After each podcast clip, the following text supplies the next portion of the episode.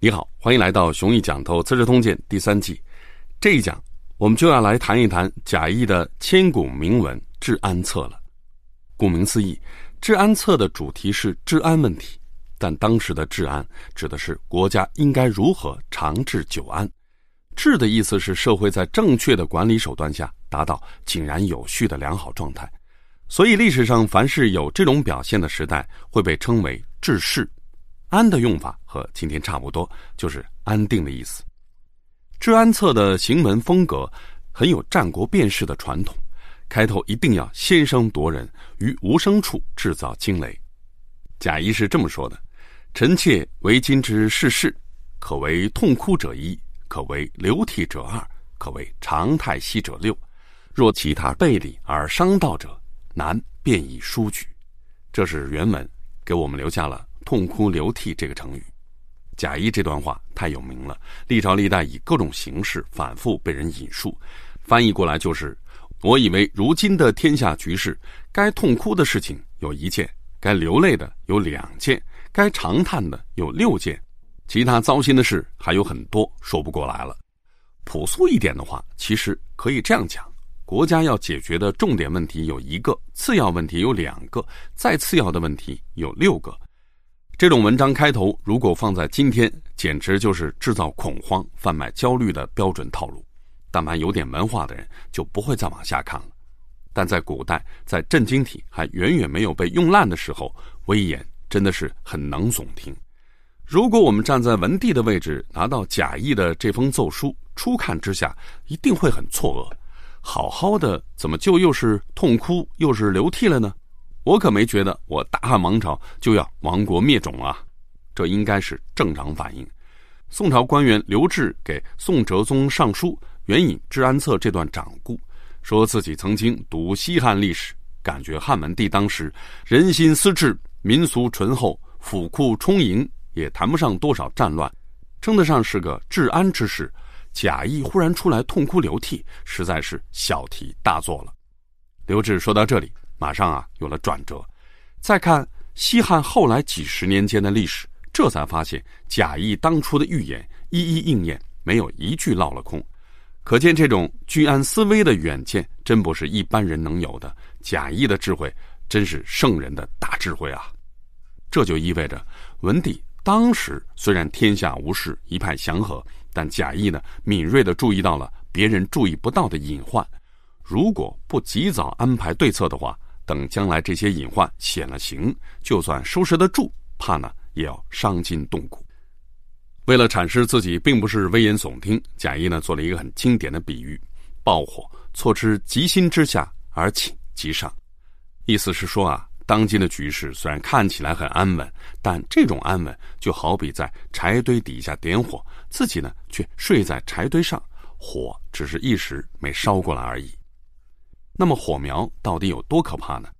先看最可怕的那个火苗，也就是可为痛哭者一，指的是诸侯国过于强大，一时虽然可以相安无事，但迟早那些大国诸侯要造反的。汉朝开国以来，首先是迫于形势，不得不分封若干异姓诸侯，结果这些人呢，接二连三的扯起反旗。贾谊总结说，造反的先后和实力的强弱成正比。贾谊做过几年长沙王太傅，长沙王和汉政府的关系最疏远，却成为了唯一一个没造反的诸侯。这不是因为长沙王一家人格外忠心，而仅仅是因为长沙国实力最弱，行格势近而已，没有造反的可能性。既然有了长沙国这个范本，那么解决方案也就呼之欲出了。重建诸侯而少其力，这是贾谊的原话，也是《治安策》最为核心的一句纲领。意思是说啊，把大型诸侯国切割成很多小型诸侯国，让诸侯们差不多都像长沙王那样，多多少少也有一点土地，有一点人口，但凭着这么一点可怜的实力，谁也不敢痴心妄想去和朝廷作对。想法似乎不错，但可行性怎么样呢？各大诸侯王不会有意见吗？可行性很强，因为朝廷并不会直接侵吞他们的地盘，而仅仅是取消嫡长子继承制，让诸侯王的所有子嗣都可以继承一份家业。这样的话，只要现任诸侯王一死，他的一群儿子马上呢就能高高兴兴的把父亲的遗产瓜分掉。制度一定，宗室子孙人人都有继承权，谁都不会担心自己将来啊没出路了。同时呢，谁都没有造反的资本了。显然，贾谊的目标并不新奇，不过是强干弱支。秦始皇呢，早已经做到了极致，只不过汉朝一来是从推翻暴秦获得的合法性不方便啊，走秦朝的老路；一方面是政治暴发户的弟子做不到秦朝式的中央集权。在贾谊提出这项建议之前，汉朝统治者其实没少想过办法。刘邦当年亲手解决掉了除长沙王之外的所有异姓王，一边解决一边加紧分封自己的儿子兄弟侄儿。之所以分封的很撒手，是因为当时啊只能靠这些亲人来制衡异姓王侯。逐渐，中央政府给诸侯国各种限制，诸如诸侯国内的高级官员必须由中央委任。诸侯国内的军队必须由中央兵符才能调拨，哎，没办法，饭呢要一口一口吃，事情要一步一步做。在贾谊看来，此前的各种措施都只是治标不治本，只能起效于一时，并非长久之计。人的主观能动性不如制度设计的轻巧和合理来的管用。只有重建诸侯而少其力，才能让强干弱支的政治理念得到制度上的保障。贾谊又做了两个经典比喻，首先用身体的肿胀来形容当下的政治局势：一颈之大，肌如腰；一指之大，肌如骨。意思是说，如果把大汉帝国比作一个人的话，那么这个人患了肿胀的病，小腿差不多和腰一样粗，手指差不多和大腿一样粗。这样的话，要想抬一抬腿、动一动手指，怎么动得了呢？而理想状态应该是这样的。令海内之事，如身之使臂，臂之使指，莫不至从。意思是说啊，等到重建诸侯而少其力啊，做成了，中央管理地方就好比身体指挥手臂，手臂指挥手指一样轻松玉如。那个时候，即便由一个婴儿来当皇帝，天下呢也不会乱。那么贾谊这个说法在不在理呢？今天我们知道，社会是一个复杂系统。理想的政治蓝图一旦付诸实施，很可能会触发一些意想不到的问题。但眼下的问题是，秦朝就是一个近在眼前的前车之鉴。秦始皇将强干弱支的架构做到了极致，但这个架构显然并不能自行维持均衡运转。所以，等秦二世上台，海内之事虽然还是如身之使臂，臂之使指，但神经中枢瘫痪了。臂也好，指也好，全都不好使了。于是不但天下乱了，而且在危机时刻，没有一个诸侯能来秦王了。往后看，汉武帝时代推行推恩令，底子呢就是贾谊的治安策。虽然成效斐然，似乎证明了贾谊的远见卓识。然而到了西汉后期，卖妻专权乃至篡权的时候，皇族宗室已经连一个能打的都没有了。要么被边缘化，要么只能养卖妻权臣的鼻息，才能保障政治待遇，真让人情何以堪。但无论如何，贾谊这套道理一直很受后人的追捧。传统知识分子对于“如身之使臂，臂之使指”这种政治结构极其迷恋，即便是讨厌贾谊的司马光，也在自己的奏书当中反复援引这个比喻。中央集权的意识形态，就在这样的反反复复当中，在中国人的头脑里深深扎根了。有意思的是，历代儒家学者在推崇贾谊重建诸侯而少其力的时候，其实已经不自觉地接受了这个命题之下很不为正统儒学所容的前置条件，那就是人性本恶。正因为认识到人性本恶，所以才会认识到，要想让诸侯王不造反，那么亲情也好。恩赏也好，思想品德教育也好，大概率都不管用。以今天的知识来看，那性恶论为基础设计政治结构，出发点倒也没错，但错就错在假意没能把性恶论推到逻辑的终点。防着这个诸侯，那个亲戚怎么就没想着防一防皇帝呢？遇到秦二世那种皇帝可怎么办呢？贾谊给出的办法也仅仅是加强对太子的教育而已。司马光对贾谊的性恶论前提应该是有所察觉的，他对贾谊的可为痛哭者一有评价说：“贾谊担心的无非就是诸侯太强，以为诸侯的实力一强，政治局面就会变成一境之大击如腰，一指之大击如鼓。诸侯呢不服朝廷管束，为非作歹。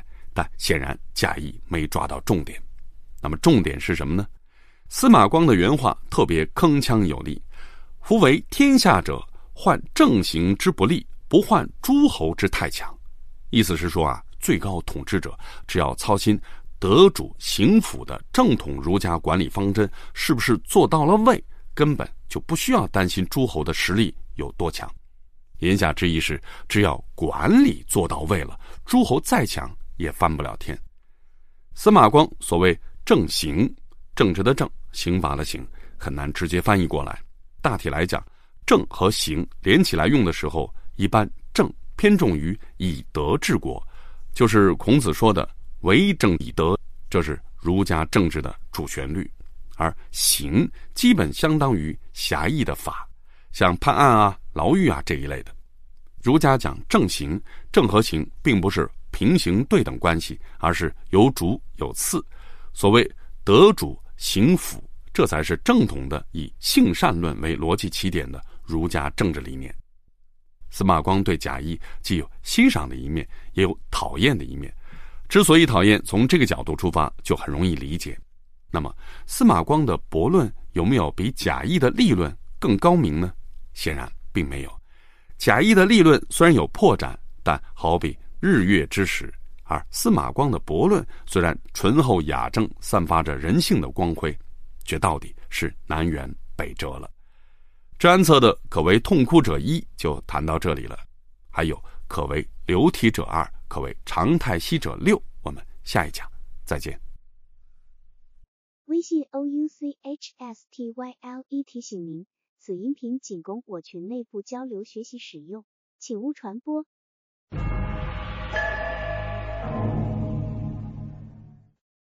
你好，欢迎来到熊毅讲头《资治通鉴》第三季。这一讲我们继续深入贾谊的铭文《治安策》，看看可为流涕者二的两个次重点问题：一是匈奴问题，二是农业问题。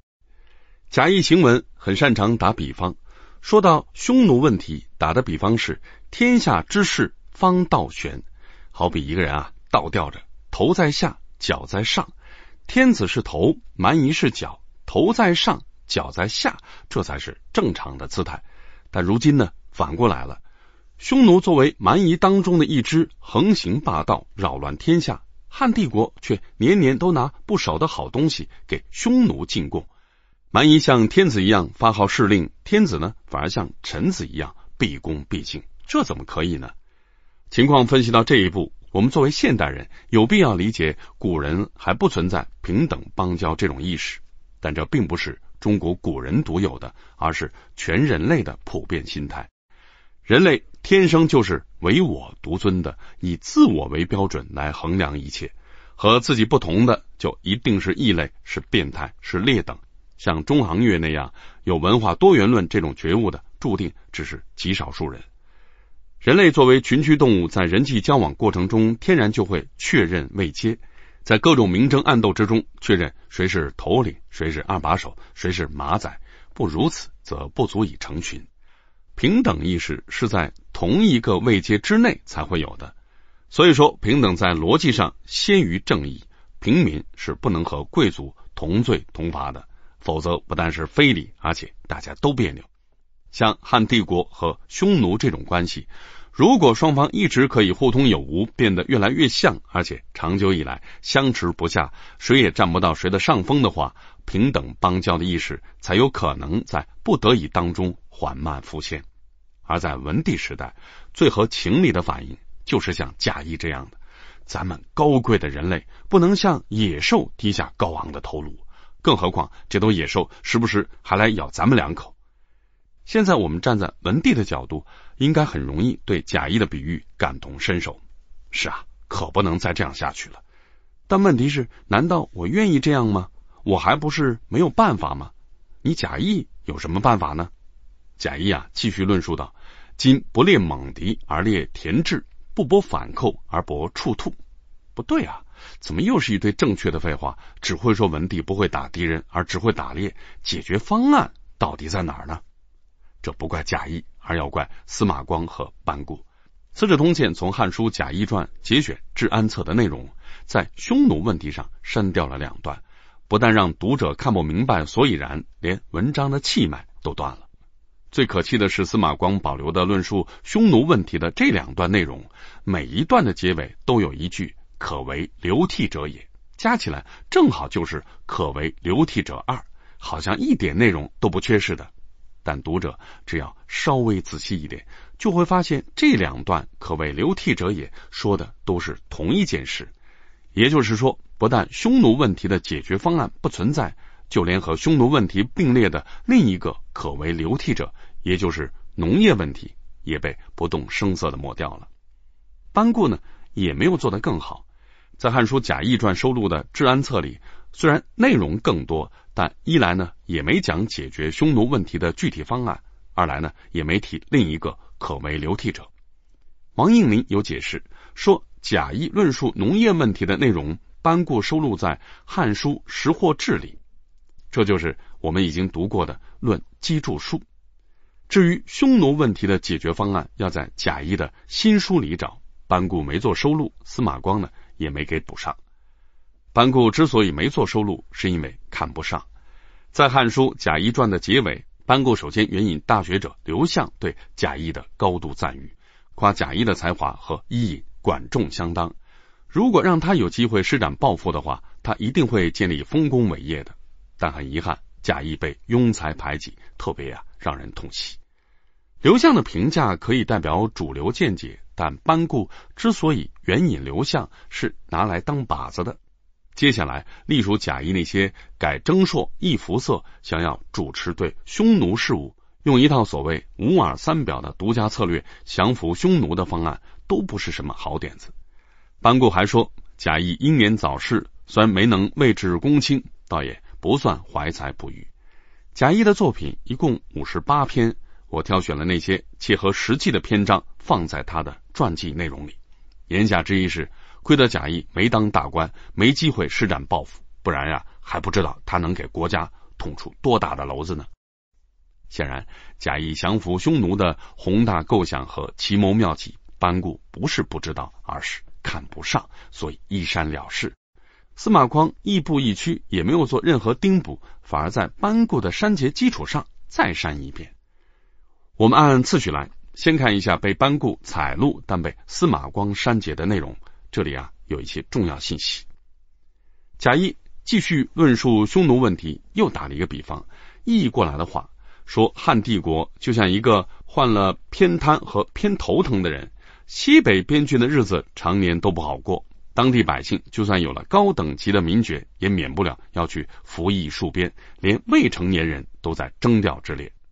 这个信息让我们知道，汉帝国虽然普赐名爵。但老百姓有了爵位，不一定就能获得相应的特权。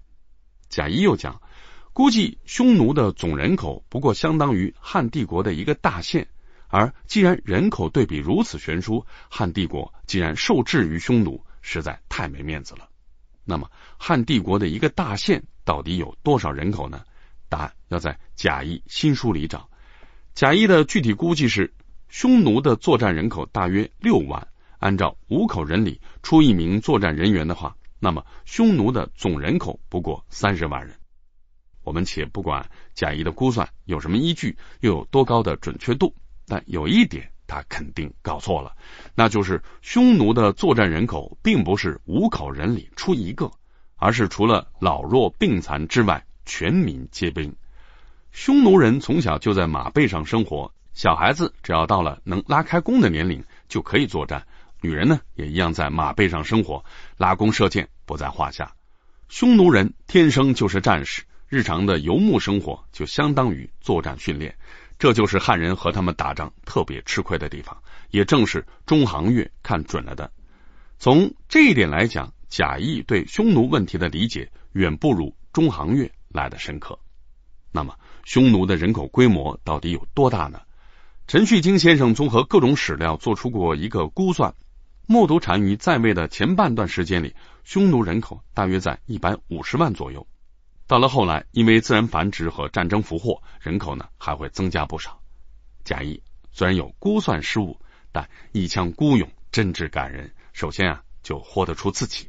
贾谊向文帝请命，希望由自己主持匈奴事务，只要按自己的策略来办，一定可以擒获单于，还能把中行月按倒在地上痛打一顿，使匈奴人都听从大汉皇帝的号令。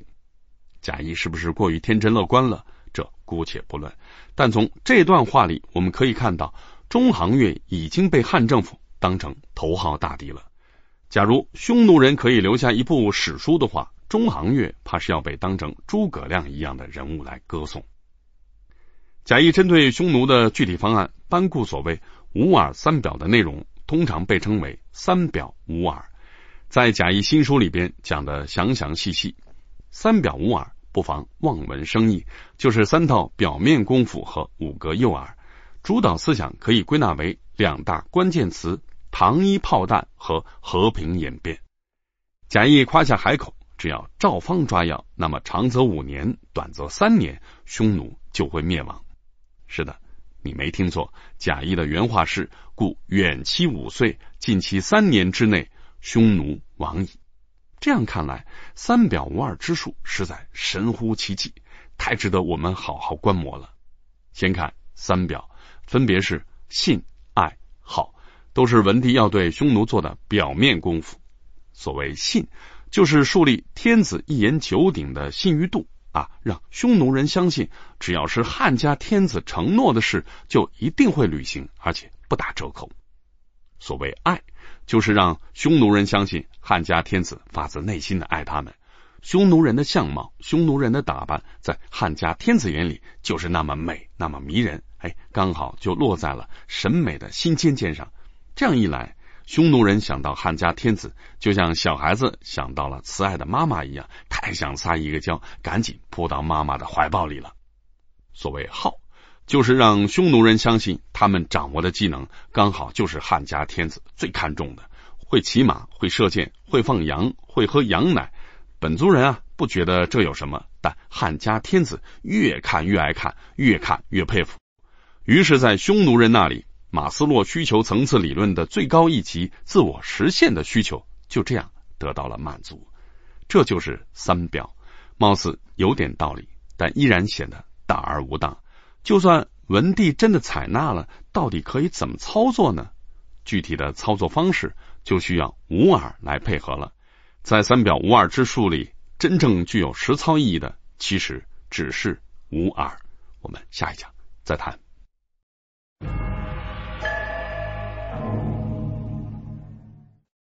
你好，欢迎来到雄毅讲透《资治通鉴》第三季。这一讲我们继续了解贾谊针对匈奴问题的三表五耳之术，看看真正具有实操意义的五耳是怎么回事了。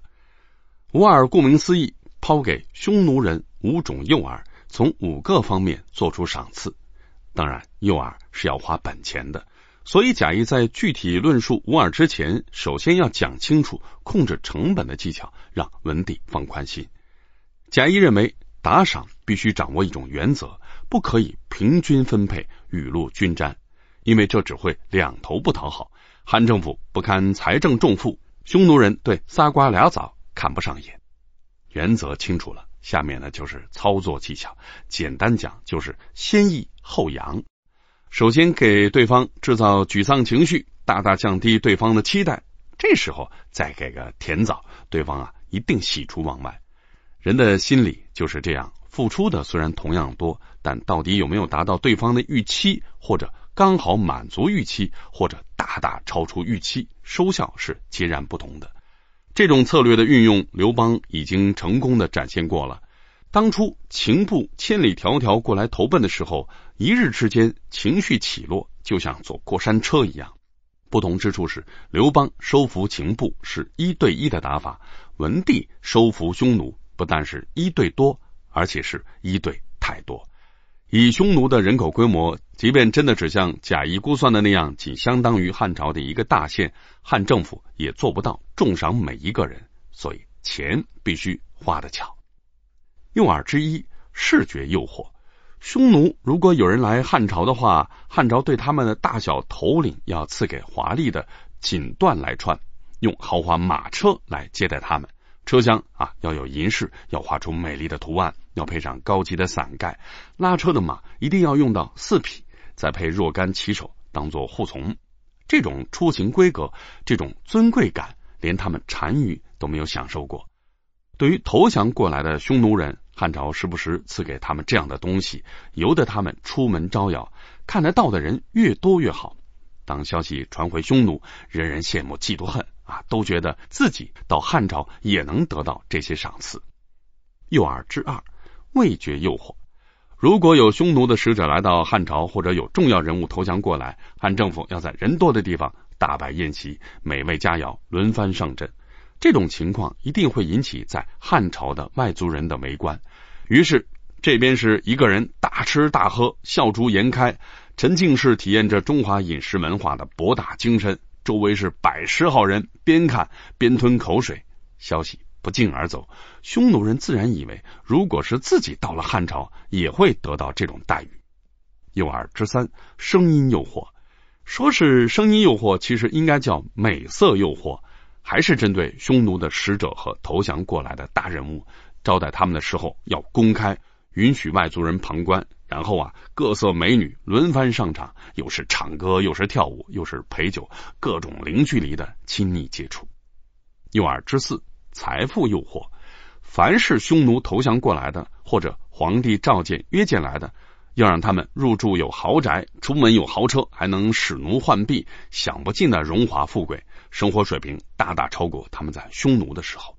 等他们款待本族客人的时候，皇帝还要专门安排有关部门提供帮助，提高宴会规格。诱饵之五，温情诱惑。只有声色犬马、物质诱惑还不够，还要打感情牌。对于投降过来的匈奴人，皇帝要经常召见、慰问，安排他们做官。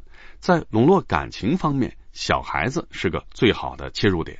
皇帝可以亲近匈奴小孩子，哎，逗他们玩，喂他们饭。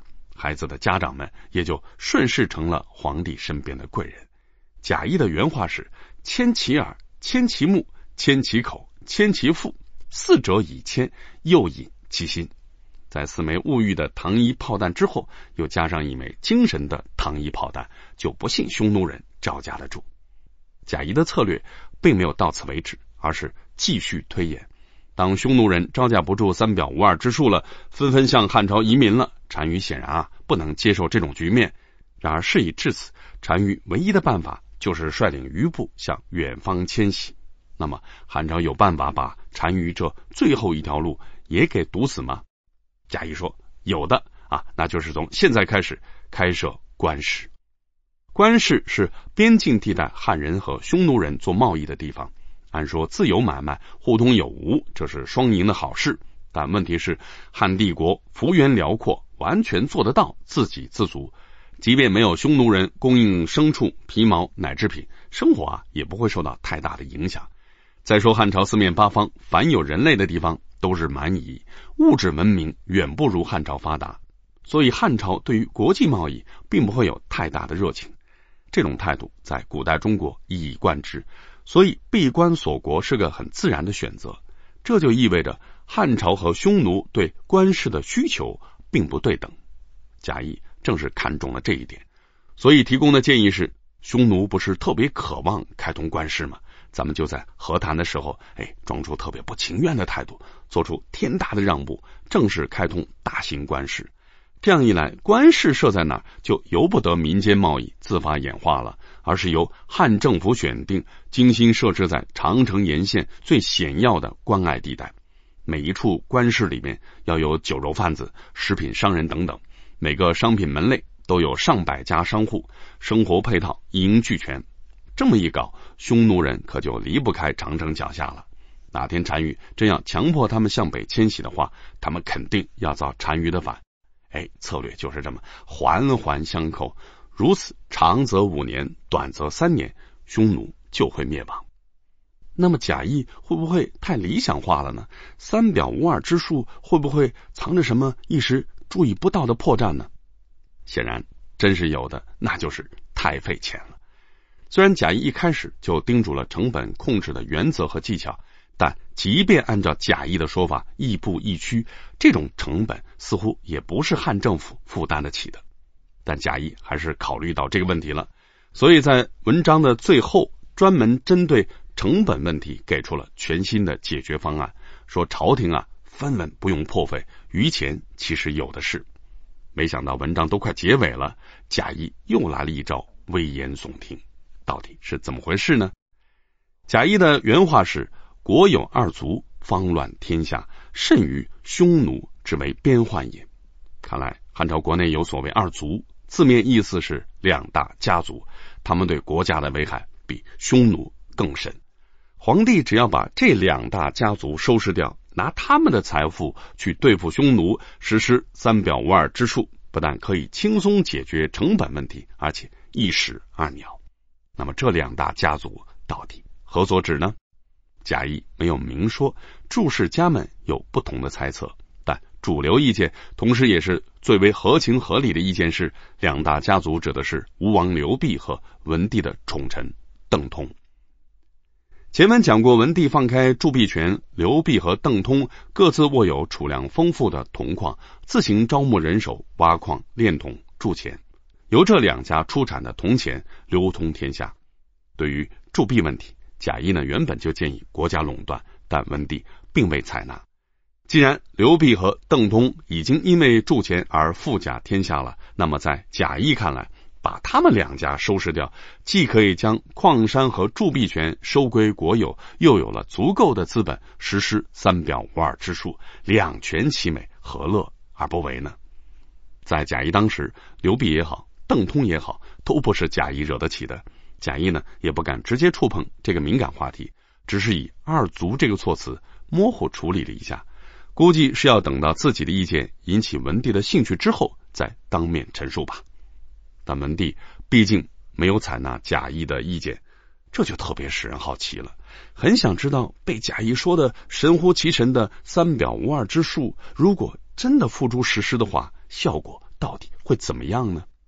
对于这个问题，宋朝人，尤其是司马光时代的人，最有发言权。因为北宋政府的对辽外交其实基本就是这么搞的，虽然不是直接学的假意，但总体看下来，倒也算得上不约而同、不谋而合。北宋自从澶渊之盟以来，以财富换和平，宋辽之间真的是处成了亲善睦邻关系，辽国也在以肉眼可见的速度迅速汉化，而每年因此产生的那些开销，就北宋的财政收入而言，确实谈不上有多大压力。当然，北宋的生产力水平明显高于西汉，所以即便是程颐这种向来给人以食古不化印象的儒学大师，竟然呢也说出过这样一番话：贾谊有无耳之说，当时效其迂书，今日朝廷正使的，故得许多时明晰天地。纸上谈兵的时候都以为是笨主意，直到真正用起来，才发现真相。但问题到了司马光这里，见解就不一样了。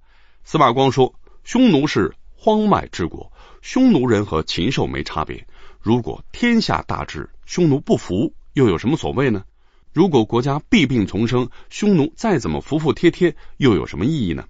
贾谊这个人啊，看不懂事情的本与末、轻与重，竟然为了匈奴不服这种小事就哭成那样。那么，什么才是本和重呢？司马光说：“一是礼义，二是储君。”礼义不彰，国乃灭亡。楚军没培养好，就算做到了重建诸侯而少其力，也降服了匈奴，又怎么可能守得住这份国家大业呢？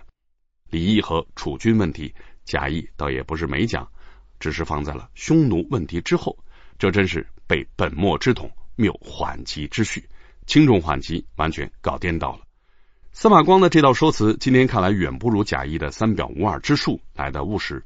但司马光的态度倒也不好说有多大的错，在他看来，大国就该有大国的样，优势文化就该有优势文化的样，做事呢就该正大光明，以雄浑的内力克敌制胜，不能啊总琢磨那些偷鸡摸狗、插眼踢裆的流氓招式。那样搞下去的话，就算有朝一日真的赢了，自己也好，自己的国家也好，都会变成自己最讨厌的样子。孰是孰非，也只有任人评说了。但这里还有一个战术细节，我们不该忽略，那就是在三表无二之术里，对于和亲政策，只是承认了继承事实，提高和亲翁主及其随行人员的礼仪规格和待遇标准而已。毕竟这个时候已经不方便取消和亲了。那么问题来了，假如从一开始就没搞和亲的话，只凭三表无二之术，搞得定匈奴吗？和亲和三表无二之术，哪一个效果更好呢？我们下一讲再见。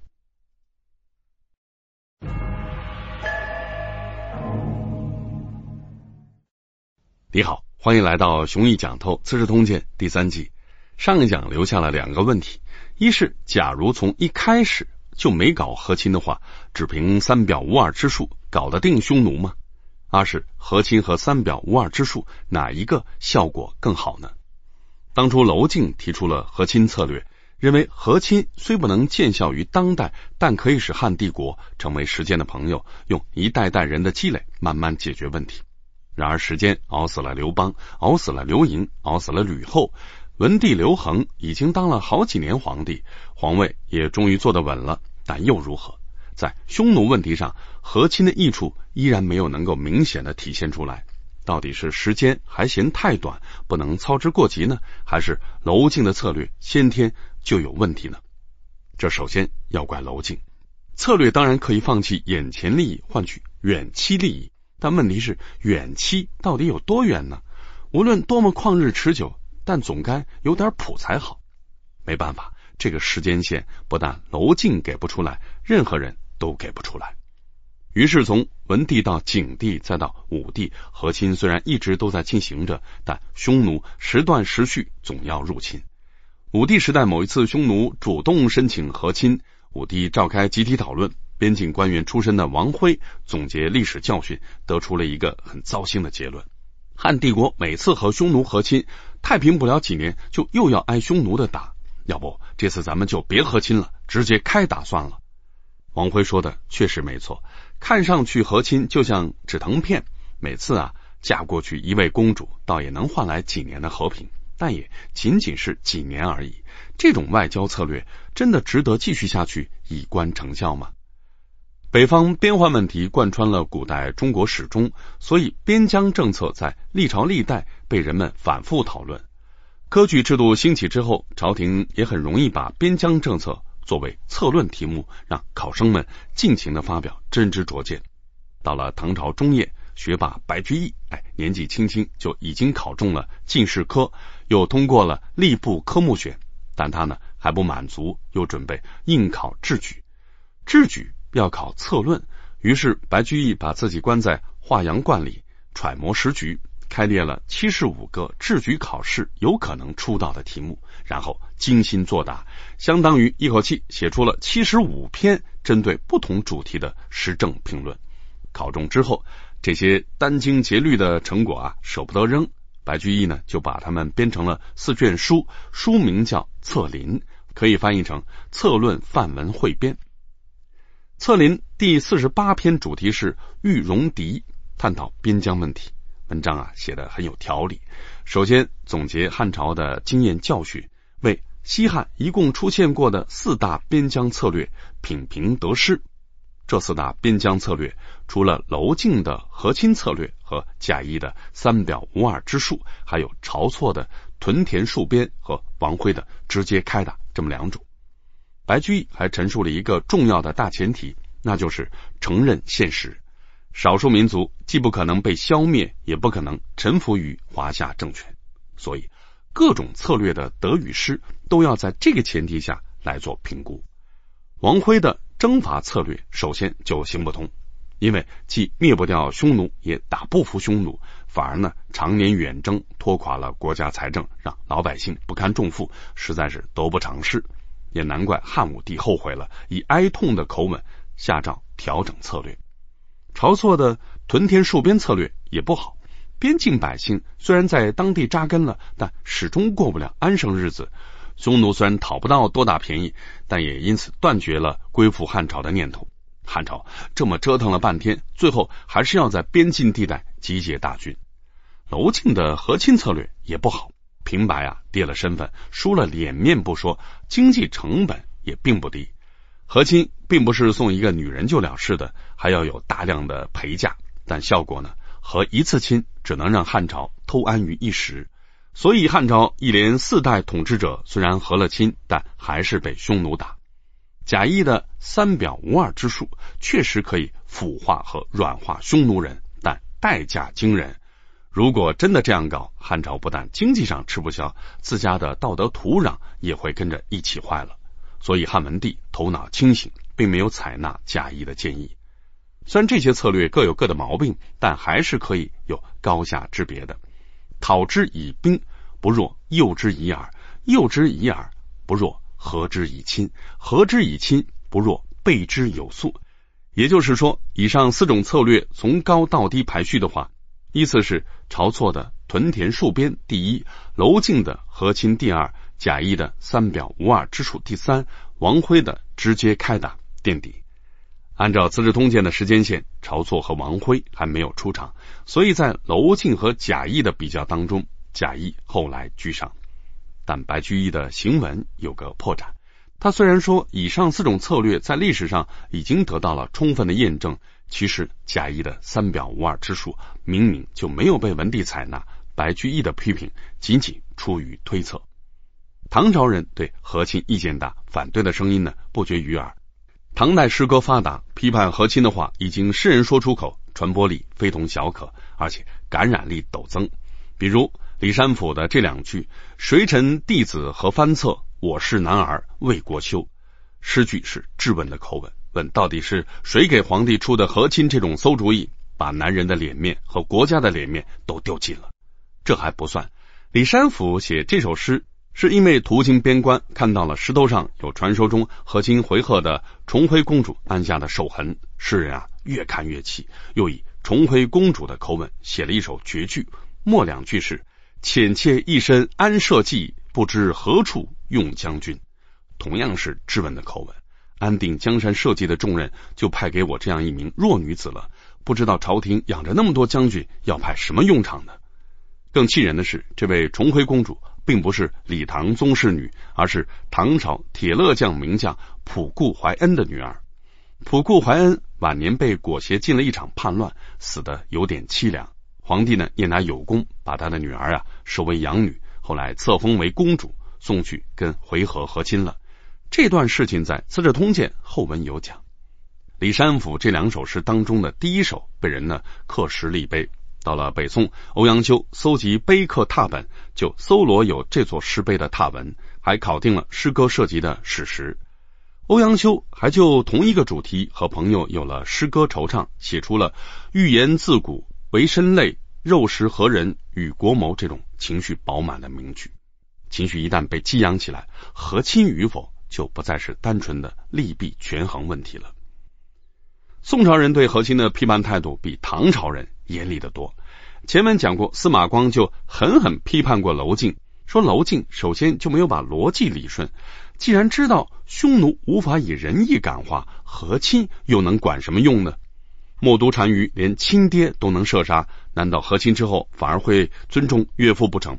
再说鲁元公主明明已经嫁给了张敖，怎么可以改嫁冒都单于呢？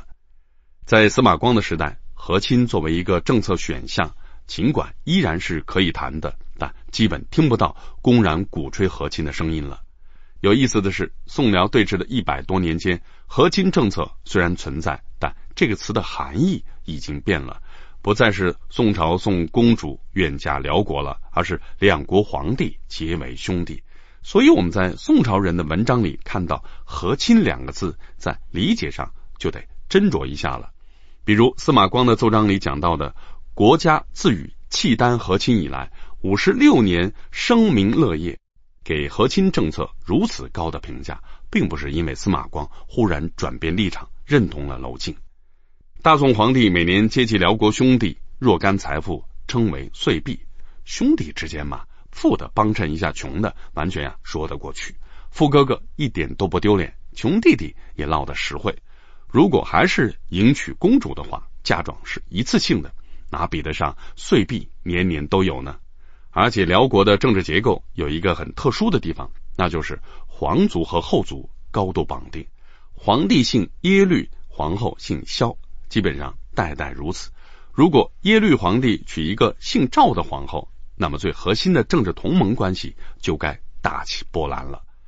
所以宋朝的外交政策从汉唐以来的楼敬路线转向了贾谊的三表无二之术，有所损益而已，效果相当好。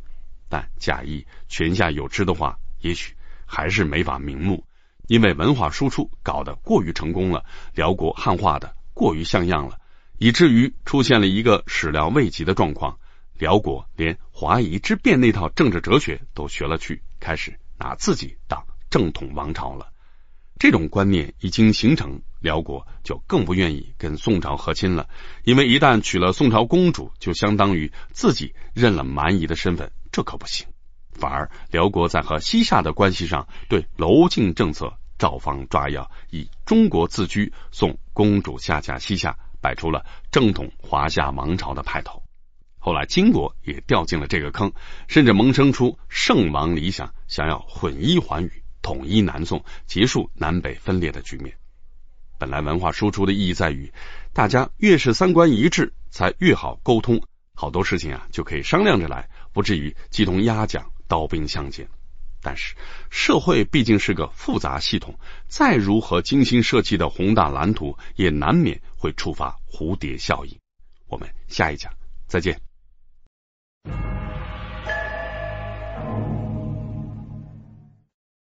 你好，欢迎来到熊毅讲透《资治通鉴》第三季。上一讲我们读贾谊的《治安策》，看完了两个流涕主题当中的匈奴问题。按说接下来应该是下一个流涕主题，但奇怪的事情发生了。明明文章开头给出的框架结构有可为流涕者二，而在匈奴问题讲完之后，就进入了可为常态息者六，甚至就连可为常态息者六也只谈了四个主题。整体一想。可为痛苦者一讲的是藩国太强的问题，解决方案是重建诸侯而少其力，还算完整。可为流涕者二和可为常态息者六竟然只有一半略强的内容。至于为什么要删节，删节的标准是什么，司马光全然没讲。不过这不能全怪司马光，因为《资治通鉴》对《治安策》所做的节选是在《汉书·贾谊传》的节选基础上进一步节选而成的。班固当时就只保留了现在的这种结构。虽然我们可以参照贾谊的新书，那是贾谊的政论文章总集，但问题是，我们现在看到的新书不但早已经不是完毕，而且错乱相当严重。就拿《治安策》来说吧，新书里边就不存在一篇名叫《治安策》的长文，《治安策》涉及的内容散见于新书的好几个篇章。所以要想搞清楚缺失的主题都是哪些，也只能半靠考证，半靠猜了。有人问过朱熹，说可为痛哭者一，明明说的只是一件事，为什么这些内容在新书里边分成了七篇呢？朱熹的回答是：因为新书收录的只是草稿。人家又问，那可为流涕者二，怎么会缺一半呢？朱熹答道：缺的是论述农业问题的部分。班固没放在《汉书·贾谊传》里，而是放在了《汉书·识货志》里。如果我们采信朱熹的说法，那么另一个可谓流涕者的内容，其实就是前面已经讲过的《论基础数》。那么可谓常态息者六，又是哪些内容呢？吕祖谦做过一个总结，他的方法是在新书的篇章里找其那些贾谊明确说过可谓常态息的内容，拿来和《汉书》对照。新书有常态息平民百姓僭越皇权的内容，搬过去来当做六大常态息的第一项，但班固版常态息的第二项，也就是论述秦朝风俗问题的内容，在新书里边没有常态息的字眼。班固选的第三项是教育太子主题，第四项是尊重大臣主题，这些在新书里边都有对应。至于缺失的两项，一个是收铜铸钱主题，班固把它收录在《汉书识货志》里；还有一个是论述名分不正的问题，被班固删掉了。吕祖谦是南宋人，他的这些研究成果，司马光没机会采用。不过，司马光节选《治安策》的时候，对于如此明显的矛盾，竟然不做任何处理或者说明，到底显得有些粗疏了。更过分的是，司马光在删节可谓流涕者二的时候，把天下成倒悬之势当成了流涕问题之一，又把皇帝对这个问题的忽视当成了流涕问题之二。而无论在班固的《汉书》还是贾谊新书的版本里，这两件事明明只是一件事，只不过贾谊感叹了两次，可谓流涕者此也。我们从《资治通鉴》读《治安策》。之所以感觉有点云里雾里，并不是我们自己的问题。如果一气呵成读下来，没感觉到有哪里不对，那反而才有问题。做完这些铺垫工作之后，接下来我们看看常态期的第一项内容：平民的僭越。《资治通鉴》截取的内容很短，大意是这样的：如今平民用皇帝的服饰来装饰自家房间的墙壁。戏子和下贱的女人穿戴皇后的服饰，陛下躬身节俭，穿的衣服虽然也是丝织品，但无论面料还是色彩图案，反而不如富人家用的强布。皇后用作衣服领口的装饰，平民和下贱的女人反而呢用来装饰鞋面。从人情事理来看，如果上百人缫丝纺织还不够一个人穿的，那还怎么可能让天下人都穿得暖呢？如果一个人种田却有十个人来吃，那还怎么可能让天下人都不挨饿呢？人们在吃不饱、穿不暖的情况下，还怎么可能遵纪守法呢？原文里边，文帝穿的是皂题，富人墙上装饰的是纹绣。这里为我们透露了一个生活史的细节：当时的丝织品名目繁多，题是较粗较厚的一种，大多是黑色。当时的黑色染料是用一种叫做皂斗的草本果实煮出来的，所以黑色的提称为皂提，也叫异提。丝织品虽然都属于高级货，但提在丝织品的等级序列里位置比较低。文帝穿提就已经够简朴了，还是皂提一身黑太素了。相反，平民里的富人拿来当墙纸的纹绣，今天称为刺绣，是丝织品的天花板。两者的反差实在是太大了。皇帝穿的衣服还不如暴发户家里的墙纸。我们读这段内容，首先会产生一个疑问：暴发户有钱没品，怎么搞装修都不奇怪，但为什么民间的下贱女人穿衣打扮也可以那么奢华呢？答案要在贾谊新书里找。贾谊谈到的是民间人口市场看到的景象。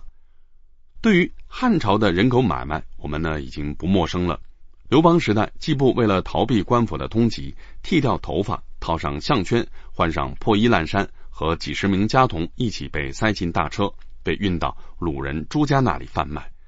文帝时代，窦少君四五岁的时候被人贩子贩卖，转卖了十几家之后，最后被卖到宜阳当奴隶，为主人家入山做炭，一起干活的工友有上百人之多。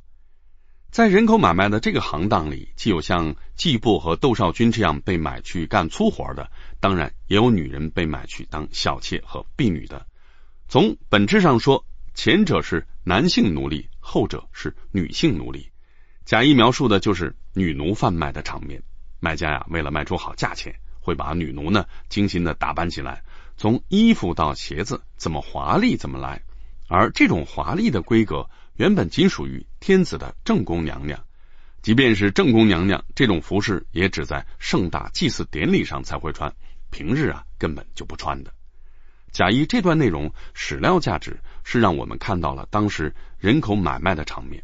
当然，无论在贾谊还是司马光看来，这样读书恐怕纯属买椟还珠。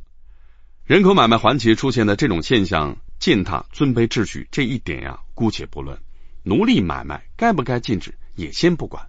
贾谊关注的重点是奢靡的风气，如果不加制止的话，很多人呢就会陷入饥寒交迫的困境，因此而作奸犯科，成为社会上的不安定因素。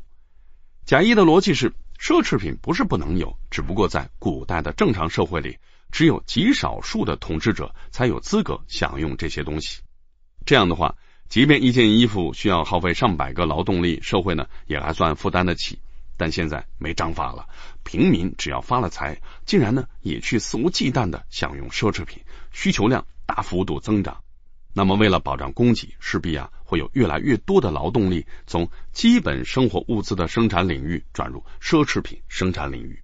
这样一来，基本生活物资的生产就得不到保障了，粮食和普通纺织品大幅度减少，很多人要吃没吃，要穿没穿，长此以往，国将不国。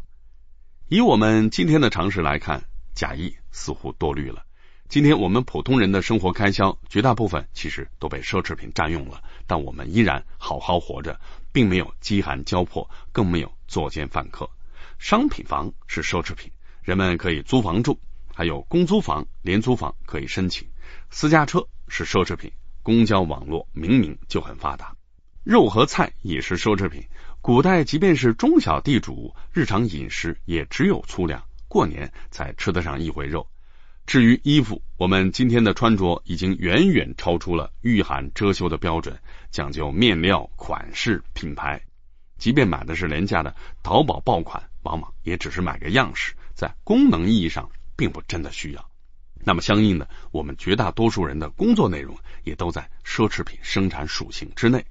比如装修行业，在商品房出现之前。绝大多数人根本就没有装修这个概念，能有一套白灰墙、水泥地的房子住啊，就已经谢天谢地了。人的欲望天然就是这样，在满足了基本生活之后，必然追求奢侈。衣服要讲讲款式，饭菜要讲讲口味啊，甚至要讲摆盘。闲暇时间呢，还要读读诗歌，弹弹钢琴，听听得道，精神世界因此得到充实。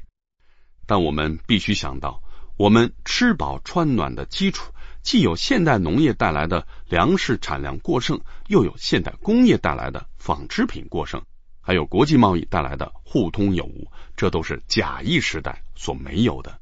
更重要的是，在古代的政治架构里，老百姓是国家的人力资源，而不是国家的服务对象。国家必须把自己的人力资源用在刀刃上。但我们不妨假想一下，假如贾谊时代的老百姓当家做主了，成为国家服务的对象了，贾谊的观点还能成立吗？我们下一讲再见。